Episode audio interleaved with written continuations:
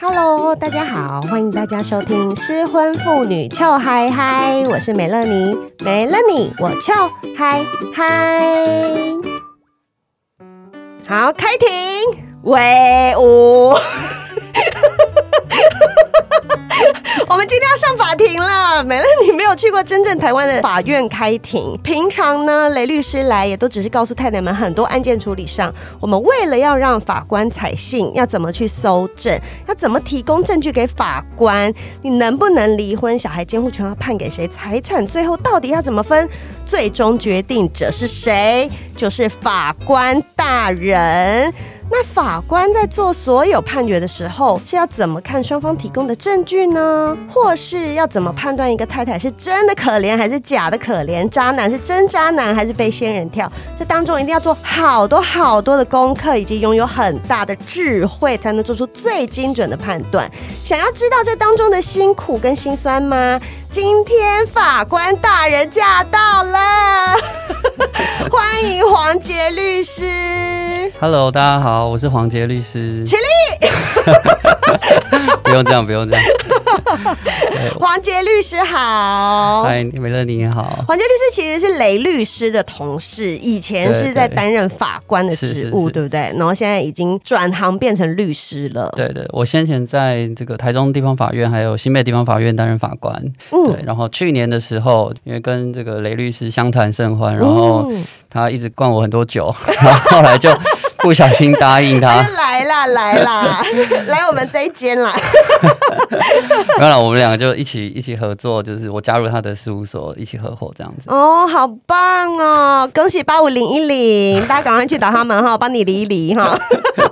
哎，那请问黄律师，你之前担任法官大概多久的时间？嗯、呃，我担任法官，我当当时就是考上之后念完研究所，然后受训两年，嗯、然后到台中地方法院，嗯，然后刑事庭，嗯、然后后来再到民事庭，嗯、然后最后再到新北地方法院担任法官的时间大概六年多。哇哦，所以也是非常经验，所以狗屁倒灶的事情看很多了，对不对？法院嘛，难免，难免，难免。好，那黄律师可以先跟大家介绍一下呀。身为一个法官，要担任这个职务，大概的作业流程是怎么样啊？就是从案件审理开始，对不对？审理是你们是会被指派，还是说你们可以自己选？哦，这个都是被指派的。嗯，哦，我们这个都是电脑选的。哦，电脑选，随机抽样这样子。对对对，因为这个要就是确保人家不要就是有这个利益输送的这种风险嘛，所以法院的分案一定是绝对都是用电脑来分，然后以示公平的。甚至特别重要的会是庭长啊，就是召集大家好，就是公开来抽签这样子。哦，特别重要的案件了。但是像你以前一开始是在台中地方法院的话，那就是不用像。律师一样到处跑，对不对？对对对对，法官就是在那个法院待着，对，就是处理这个辖区分给你的案件了。嗯，是是，那同时身上大概会有多少个案件要去判啊？其实每个地方它的这个制度流程不一样，所以这个大家的负担也不一样。嗯、那地也有地域性的差别啦，从七八十件到可能一百三、一百四都有。什么东西？你说同时？对对对对对。你同时对，所以其实有那么多东，你八七八十到一百多件。对，所以有的时候有一些当事人真的是一段时间没看，真的会想不起来他这个案子到底在做什么事情。这样子 loading 很重哎。其实台湾的检察官、法官都是相对算辛苦了。嗯哼嗯嗯好好，那我们回到做一个法官的中心思想好了。你们当法官一定是要看很多很多很多的人证、物证、事证，对不对？对对对。那所以你们要评判说，这个一定是有一方提出说我要告谁谁谁，是，然后你来判断说这个人是胜诉还是败诉，然后就是看他。所有会提供的证据是这样对吧？我这个民女 理解的对吗？大概我们会分成刑事案件跟民事案件。嗯，那刑事案件是国家要惩罚一些做一些伤天害理、做错事情的人。嗯，这些杀人放火吸毒啊，这种通常法院法官收到案件的时候，其实检察官已经做了一些，他可能搜索、扣押，甚至把这个被告已经羁押，然后问过很多证人，然后代表国家说，我觉得你基本上应该是有罪的，把你送到法院来。OK，然后那因为检察官是这个在追诉犯罪嘛，对，所以他一定可能满脑子想着是说这个人到底是不是有做，但有的时候啦，还是难免有可能就是有一些疏忽，或者是冤枉了一些人。嗯，那法官就是要去好好判断说他是不是真的有做这些事情。那如果真的有做，那法官要判一下，就是说那到底要判多重这样子。哦，这个是刑事案件。那刚刚您讲的应该就是一般民事，一般民事，因为民事的话就是两个这个私人，嗯，他们产生的纠纷，比如说买卖租赁啊、车祸啊。离婚呐、啊，房子占用到别人，离婚也是。嗯，对，那这个就是会变成是提起这个诉讼的人就要去举证证明你有你讲的东西，嗯、有你真正讲的这个事实发生，那是不是符合法律？嗯、那法律要怎么解决？嗯、对，那离婚因为它比较特别一点啊，嗯、因为离婚这个是牵涉到小朋友、小朋友未成年人的这个利益是特别重要的。对，然后它其实又牵扯到很多很深刻的这个爱恨情仇啊这些。蓝色蜘蛛网的剧情常常在法院上演，对对对，那所以法院会特别重视这一类的案件，因为也要保护那个小朋友嘛。嗯，所以呢，有一个家事庭，通常都会有一个家事庭，就是特别选出几位法官，嗯、你就专门办这一类的案件。哦，对，OK，专门的家事法庭就会对对对呃有别于刑事跟民事的法院这样，因为你前面、哦、前面在审理这个打打杀杀的，然后你 后来这一件你 又突然要转换你的心情，然后转换你的程序，很可爱的。对对，通常都是这样子，比较专业处理啦，这样让法官都可以专门在处理这一类的案件。OK，了解了解。但是其实最主要就是看证据嘛，对不对？完全就是看证据。是看证据这样子，看证据办案跟看证据判刑。对对对不对？那有没有收过那种很虎烂的证据？因为很唬烂。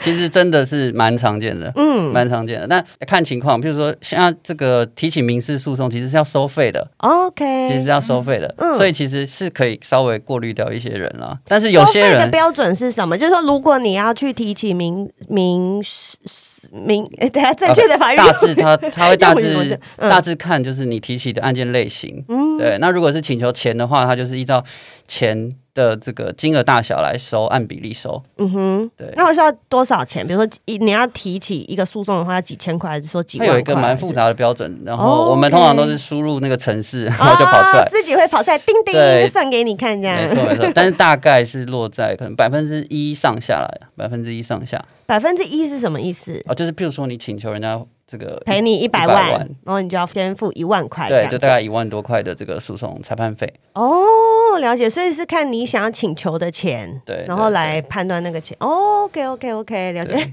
这第一次听哎，我就觉得我每次都来这边很像一个渔夫一样。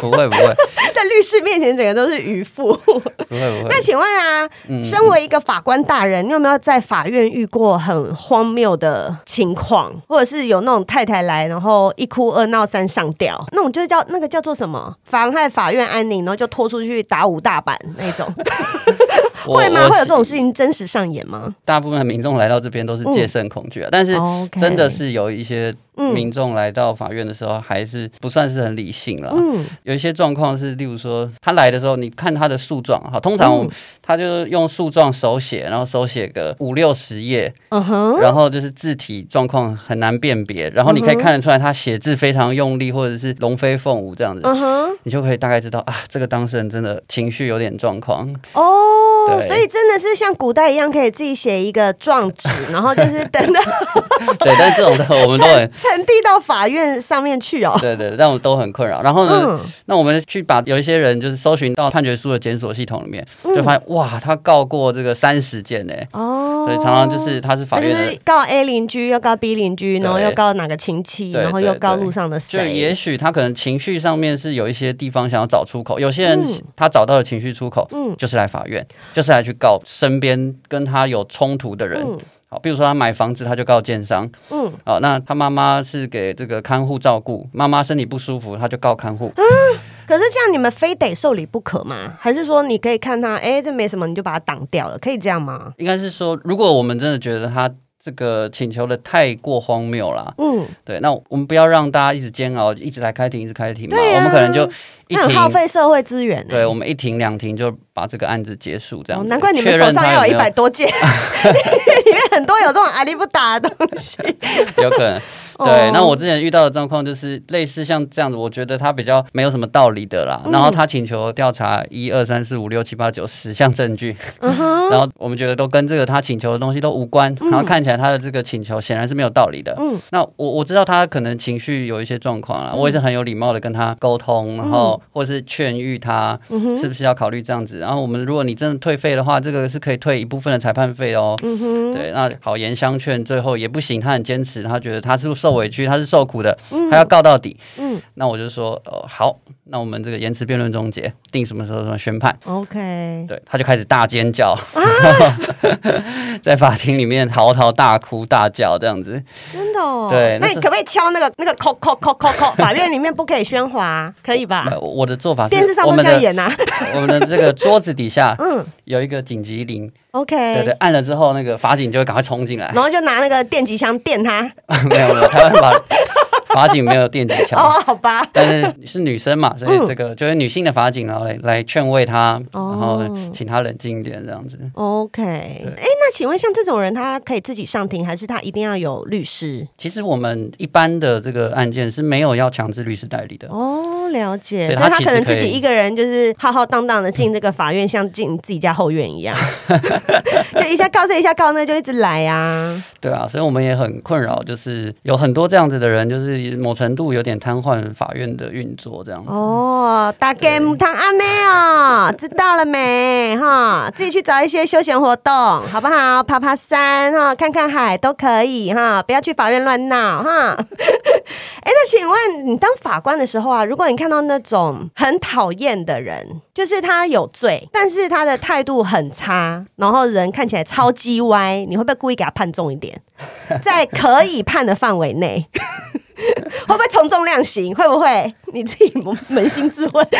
要我们要决定这个要判轻判重，当然是一定要看他的刑度。嗯，它的刑度的范围是在哪个范围里面？嗯、对，然后再来这个法律是规定我们要看这个动机、目的、手段啊，嗯、然后产生的危害啊，还有一个很重要的是饭后的态度了。像你刚刚讲的那个，嗯、可能就可以把它归类为就是饭后态度，宁顽不灵这样子。对，就是嗯，他可能不认、不知悔改，证据很明确的状况底下，然后他不认罪，嗯哼，然后呢，他还表示有些人很很过分，就是说哦，我之后还要再做类似的事情。哦。对，这种就是因为我们可以因为他饭后态度不好，嗯，然后来去判就是比较重的量刑。哦，所以其实是可以的耶。就是，但是你要比如说要有一些他讲出来的话有一些证据，哦，你看得出来他的态度是不好的。那如果有些人他们是假惺惺呢？他说我知道错了，但其实没有，这种好难的。对，那我们他诚恳认错，那这个就是很多人都会认罪嘛，嗯，对不对？那看你要具体做什么样的表现啊？那我们通常法院啦，就比较鼓励的是是你要跟受害人和解或赔偿。嗯哼，如果你有和解或赔偿，法院就会比较大幅的降轻、降低这个刑度，因为你已经弥补了真的受害的人嘛。OK OK，对，那你你说你很悔改，然后但是你完全没有打算赔偿这个受害的人，嗯哼，那其实你你的这个表现就不是真的跟你的做法没有这个相符了。你的想法跟就是说一套做一套啦。对对对，所以你们还是会嗯、呃、每一个面向都会去做衡量，对，尽量啊，尽量能够做到多方考量，然后最后做一个决定这样。哇。好难哦，好难哦，难怪你要转行，不是？不是啦。好，那今天呢，既然是有担任过法官的黄律师来到这里，那因为前阵子有一个法院判决，梅乐妮觉得非常欣赏。所以我想要特别拿出来跟黄律师讨论一下，他是有关于一个大老婆去告小三侵害配偶权这件事情，然后这个法官他最后判这个大老婆是败诉。我现在先跟大家讲解一下这件事情。反正呢，就是老公去外遇，然后老婆呢就发现老公外遇，所以老婆就很不爽，要去告小三。但是法官最后的判决下来，判这个大老婆是败诉。好，这个法官呢，他之所以会这么判，是因为他觉得配偶间是互相独立自主的个体，不因婚姻忠诚义务而可以支配另外一方的意志或自主的决定。所以在宪法典范变迁的脉络下，它指的就是之前已经把通奸罪废掉这件事情。所以在这件事情的脉络之下，不应该承认有配偶权这个东西，就是一方不应该受另外一方的独占啊。所以他就说，大老婆的请求，他就判。他败诉，然后小三不用赔。然后我自己是觉得很帅气啦，因为他直接否定了 配偶权这件事情。那我想要请问黄律师，首先你先帮我们用白话文来解释一下这件事情好不好？现在听众全部不飒飒，然后他们一定会想说什么？现在外遇不用赔了？什么？现在然后陷入一阵恐慌。好，大家先 calm down，我们让黄律师来解释好不好？好，专心听哈，请。好，通常法院在处理就是这种婚外情的这个案件啊，嗯，对法律人来说啦，嗯，特别重要的一些基本价值，嗯，哦，重要的一些想法，我们就会把它当成是一个提升他的位阶，嗯，我们从此就叫他这个东西叫做权利，嗯，好，例如说这个身体健康很重要，嗯，那这个身体健康我们是把它当成这个权权利的位阶来保护的，嗯，所以在法律上面有更多的保护，嗯，在民法一百八十四条里面，就是侵权行为里面。好如果你侵害别人的权益，不管是故意过失，嗯哼，你都要负主要赔偿责任。就是你以你刚刚的例子来说，比如说有人要来伤害我的身体，对，那不管他是故意或过失，比如说过失就是他故意伤害，有可能嘛，对不对？那一个是他不小心拿菜刀跌倒砍到我，对，然后或者是他故意要拿菜刀砍我，这就是故意或者是过失，对不对？对对，因为这个很重要，所以不管故意过失都要负责。嗯 OK，那一八四条的第一项后段就是故意以悖于善良风俗的方法加损害于他人。好，白话文是，就是说。如果你侵害别人，嗯，好，然后你侵害的方法是违反这个善善良风俗的话，OK，好，这句话就非常有玄学的感觉了。对，那这个呢，你有没有发现，它其实就只限于故意的侵害，嗯，所以它的保护程度就没有这么高了。OK，对，回到刚刚那个案件啊，他其实有在这个案件里面也特别有讲到，嗯，他认为这个不是一个权利。好，那这个原因是以前最高法院曾经认为说，如果一方不诚实，破坏这个共同生活的圆满及幸福，嗯，那就是侵害他方。的权利，所以似乎最高法院都认为说配偶权是一个权利，就是你是基于配偶这个，如果他有去做一些婚外情的行为的话，那配偶权就受损了。好，所以以前法院其实也不分我刚刚讲的前段跟后段，都判。OK，用前段判也也有，然后用后段判也有。在这个判决里面呢，他强调的是说，你不能够当成是一个权利，嗯、因为这个是性自主权其实是很重要的。然后，所以他认为说，配偶权已经不是在权利这个位阶了。嗯哼。所以呢，他驳回这个案件。嗯、但其实你看整个判决，他其实有讲到，就是说法官哈没有阐明，呃，律师你到底应该要依照哪一个请求权基础来请求的义务。嗯哼。好，所以他其实有一点暗示，有可能是律师请求错了。哦。所以其实你可以，也许啦，也可以用故意被。于善良风俗的方法去加损害于他人，嗯哼哼，那去讲说，那这个是不是悖于善良风俗嘛？你明明知道人家有配偶了，然后你还去跟他发生一些关系，对不对？那你这个是悖于善良风俗。嗯，所以我觉得从这个判决里面不能看得出来，从此以后婚外情都不能够请求损害赔偿了。嗯，应该要说就是这个判决他只是认为啦，配偶权不应该是权利这么重要的位阶。了解了解，对对。其实我看到的时候，我其实蛮开心的哦，因为我自己本身呢，我的观念其实。会跟这个法官他判的观念会有点像。好像是台湾是少数有这种什么配偶权的国家，就是如果你去外遇了，你是要被判刑的，尤其以前还要被判刑罚，是什么挖沟啊？就是我我我我会觉得有点荒谬，因为我会觉得两个人结婚，他拿举例来说好了，可能就像是 A 国家跟 B 国家，你们两个国家结成一个联盟，但是并不是说你们嗯、呃、你们两个人变成一个联盟之后，A 就属于 B 或者是 B 属于 A，那今天如果 A 国家他再去跟 C 国家。结成另外一个联盟的时候，那 B 没有权利去告 A 啊，因为他们是独立自主的国家啊，他们只是有一些结盟关系。嗯、对，我自己的理解是这样。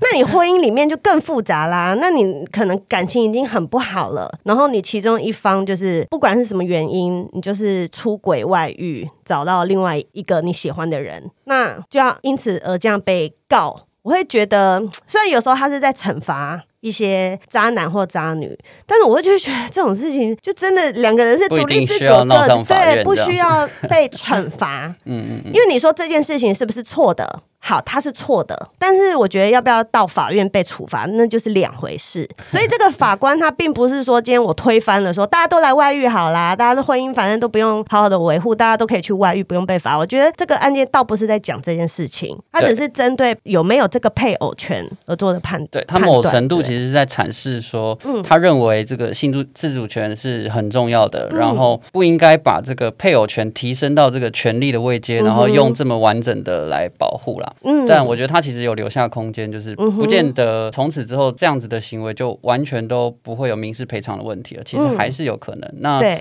再回头来说，其实这个案件它只是一个地院的判决啦。嗯，对啊，对啊，所以他这个案件后续能不能够在高院被维持，其实不见得。哦，所以判决会先在地方法院完了以后就去高等法院，是这样吗？对对对，因为其实法官的判决一定是、嗯、通常啦，都一定是有一次至少一次的救济机会了。嗯，对啊，所以地院法官的判决一定还要再经过高等法院的这个审查。如果他有上诉的话，嗯、如果当事人有上诉，没有上诉就确定了。嗯、OK，了解。对，所以其实这个案件看起来应该还不会是这个稳定一致的见解了。那如果黄律师，你们现在收到一个小三好了，小三来就说：“我被大老婆告了，怎么办？”你们现在可不可以用之前有一个法官他判过说这样没有罪来去帮我做那个那什么辩论？哎，不是辩论，那叫什么？做一些抗辩、抗辩的，对对。小三来说可以吗？洪律师可以这样子吗？我会告诉他，就是、嗯、我们可以尽力帮你主张，但是现在法院的多数见解应该还是认为你这样子的行为，看他具体做到什么程度了。嗯、对，就是还是可能会有民事损害赔偿的问题。那我们尽量去看看，我们能够帮你到什么程度？嗯、你有被掌握的证据有多少？嗯，看看证据有多少，然后我们要做什么样的抗辩，或者是我们可以去讲这个过去你跟他之间的婚姻关系其实已经不好很久了，双、嗯、方已经形同陌路，分居很久，分居十年。对，如果就是这个是有程度的差别的啦。嗯、像我之前有处理过那种刚结婚，嗯，对，新婚不久蜜月完，然后就发生这个类似就婚外情的事情。荒谬哈，对 对对，这样子的事情就是很真的是蛮令人就是比较生气一点的，嗯，对啊。那有一些人我们可以理解，就是虽然婚姻关系还在，但只是没有办法解决他们的这个问题，嗯、然后他们其实感情也已经不好了，嗯、然后最后他们各自去寻求那个感情，那其实这个可非难性其实是低的。嗯、我想在具体个案，法官其实也是应该会看各种情况来去斟酌。这个赔偿应该是多少？嗯、那我想现在的法律的这个实务状况，不要赔其实是困难的。嗯，如果有证，对方有证据的话，对。但是我们如果是律师，也许可以帮你评估看看，是不是能够把这个伤害降到最低。这样。OK，了解。所以最重要其实还是证据，然后还有原来夫妻的相处状况啦。对，啊、对，啊、还是要每一个 case by case 的去看。对，没错，没错。好，那既然已经讲到这个配偶权这件事情，我想要跟黄律师聊一聊，现在对于台湾的婚姻法，你有什么样子的看法？因为呢，美乐妮自己是在美国离婚的，在美国国离婚相对而言是简单的，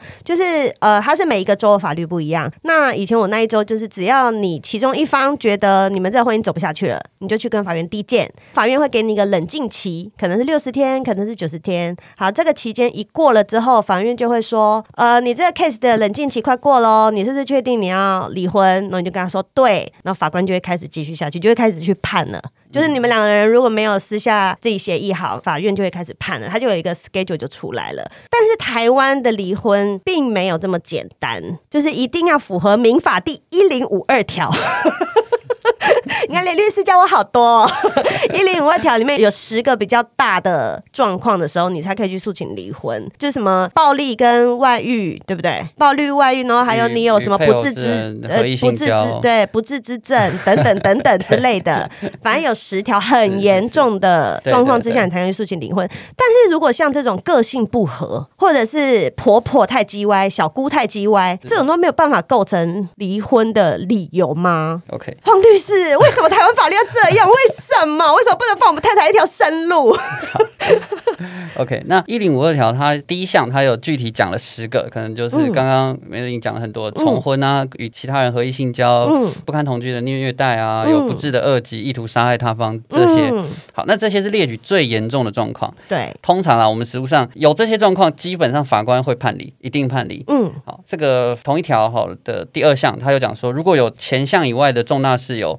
然后已经难以维持婚姻的话，夫妻的一方可以请求离婚。嗯哼，所以这个意思就是说一个概括条款了。对，实务上通常就是认为说，你们婚姻中的破绽是不是已经这个无法挽回啊？嗯、是不是任何人处于这种状况底下都会就是失去想要维持婚姻的这个想法啊？嗯、这些大概其实是有一个概括条款，嗯、所以其实会去看具体你们之间这个婚姻的状况。嗯，然后现在的状况是不是真的已经无法挽回？感情真的很差，嗯、是不是有可能有分居的状况啊？嗯、或者是其实平常都已经很冷漠，或者是已经常常在恶言相向、嗯、等等的综合去判断你们之间的婚姻是不是已经无法挽回了？嗯，好，但是难处就来喽。如果今天呢，一个太太她是很想离婚，然后老公死不离婚，是，或者是说这个太太跟老公提了离婚以后，这个老公他就一百八十度大转变，他就开始打扫家里，他就开始带小孩，他说我就是很爱你，我就是不要跟你离婚。但那个太太早就心如死灰，哎，是这样，这个成语是这样吗？啊、可以可以可以。对，但他早就不想要在，他可能已经忍了五年了，他才说出这句话。是是是，但是先生这一方，他就开始变成一个好先生、好爸爸。对，对，对，那这种情况，太太要去诉请离婚，那是不是在法院里面看起来就会变成，嗯，这两边到底在攻三小？为什么两边讲的东西差那么多？就回到我们刚刚前面讲的啦，嗯、法院其实是一个讲究证据的地方。对，所以呢，当你有这个离婚的念头的时候，嗯、就要开始收证，就要开始收证。嗯、对，那除了收证之外，嗯、你可能还要去可以来找我们律师咨询看看。嗯哼，好。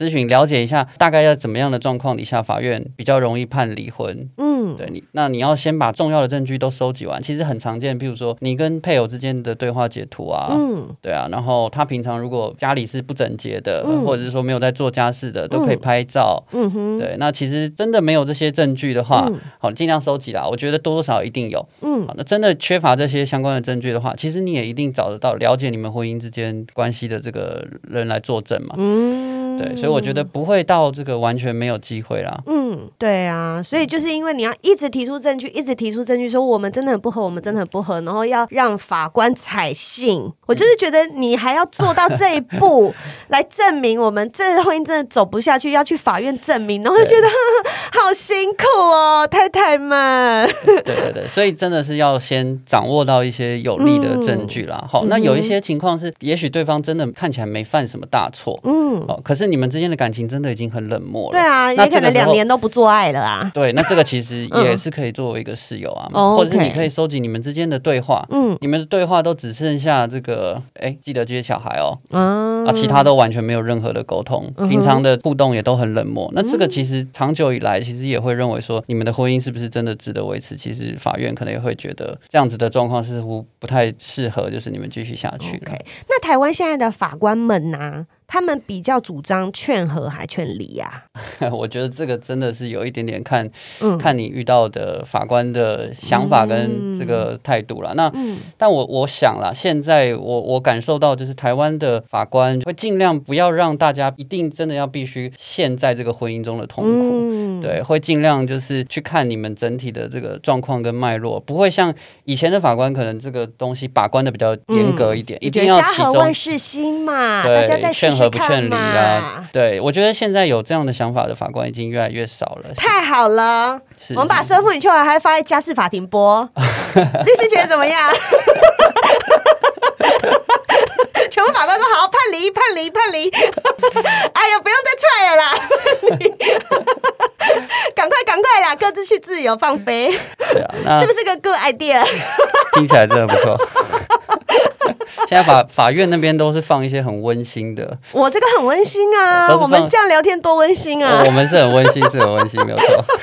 请问黄律师，那像这种法律啊，是立法委员在立的吗？是是是，就是如果我们想要改变这种对于很想要逃离婚姻，但是没有办法举证立例的人，想要改变这种事情的话，其实就是修法，对不对？这个他其实已经有一个盖瓜的事由了，嗯，对啊，他其实是已经有一个很明显。的盖瓜的事由，然后来去判断说，就是只要你你不是符合前面那些列举的情况，嗯、其实你还是可以离婚呐、啊。嗯哼，对，你还只是这个真的就必须要上法院要由法官判断。哦，OK OK，对对对。但其实具体的案例啦，其实我们也蛮常看到一些，就是也许对方真的没有做什么很明显很重大的错，但是其实你刚刚说美国的法律，就是不同的州可能有不一样的法律啊，有一些是有冷静期嘛。那台湾的做法就是说，你进到这个离婚的程序，提起离婚的诉讼，这个原则上都会先安排调解。嗯，那调解其实就是你们双方谈不来，那就是到法院坐下来有一个圆桌，呃，一个长桌啦。然后呢，有一个调解委员在中间，嗯，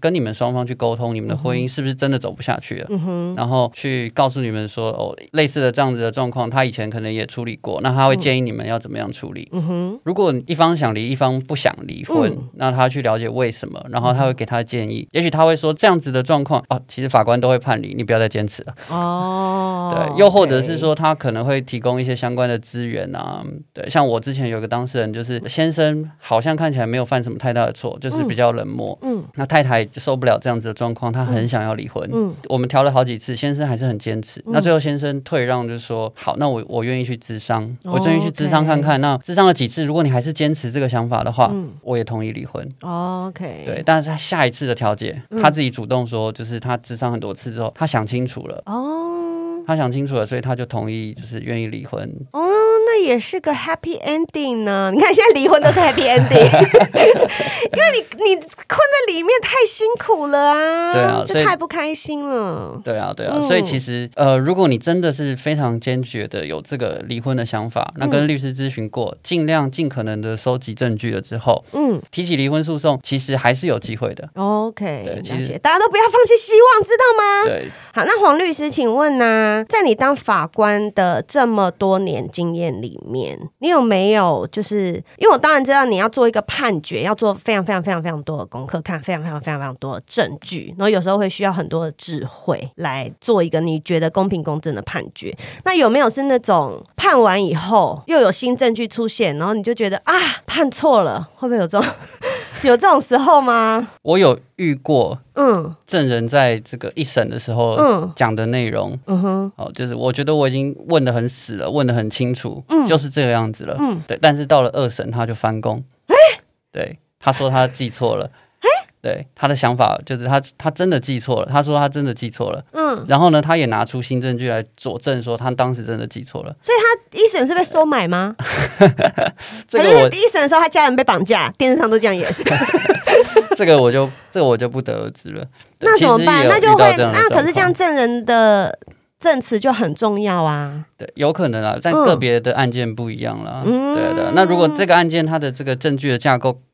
就是呃，证人的这个证词是举足轻重的这样的这个地位的话，然后他也可以说明说为什么他更改他的说法。嗯，那这个就是就真的会改判，就真的有可能改判。哦，对，但这个也很常见啊。他在检察官面前讲的话，然后到了我们这边，他又会更改他的说法。对啊，好难哦。但其实他们这样子做，其实都有伪证罪的风险啦。哦，所以其实会真的这样子做的人，其实没这么多。OK，了解。对，那至少很幸运，我应该还没有遇到那种很重大。大的刑案，然后后来再出现新证据，嗯、那种真的是会很可怕哦，真的会很心不安，啊、会很很担心。那如果像是在家事法庭上面呢、啊，可能是家人出来作证说他们两个感情都很好啊，你不要判他们离婚呐，感情就好哎，就好哎。然后后来再来第二次的时候，就说其实他们感情很差啦。我上次那样讲是因为我太想要抱孙子了，这种。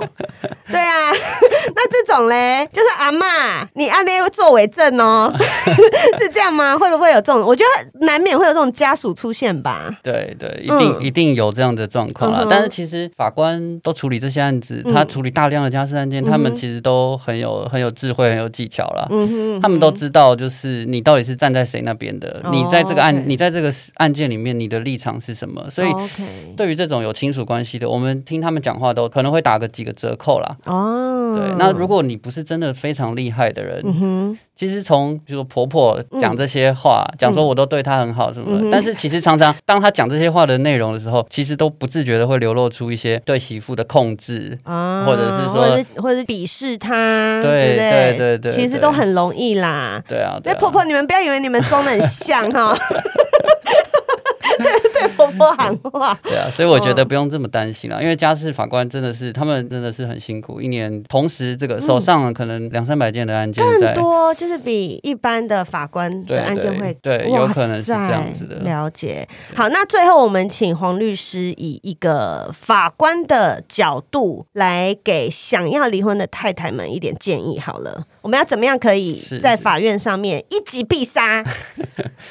好，我觉得 直接看我离敲锤扛，就是达成目的，就是有很多种方法了。嗯，首先要知道自己想要争取什么。嗯，你是无论如何就绝对铁了心一定要离婚。嗯哼，或者是你最觉得最重要的是小朋友，你一定要陪在小朋友身边，或者是你一定离婚的条件一定要求就是监护权你要取得。嗯哼，再来是有些人他其实前面的那些东西他也没那么在乎，他在乎的是财产。嗯。他觉得要拿到财产，他才能够安心。嗯，好，那有些人的想法可能是其他的，可能他希望跟公公婆婆或者是跟配偶要维持一定的关系，或者是他要持续获得资助，或者有些人的要求是要共同陪伴小孩成长。嗯，这个都差别非常大，所以你要先清楚你到底想要什么，然后我们再去思考说用什么样的方式能够达到这些目的。嗯，对，那我会建议这个时候要先找律师来去了解一下，在你这样的状况底下，你获得胜诉的机会有多少。OK，好，那胜诉是包括就是你到底想要你的离婚能不能胜诉，监护权能不能取得，财产能够要多少，这些通通都要通盘考量之后，嗯，你再回头去想，那你有没有可能跟对方达成协议？嗯，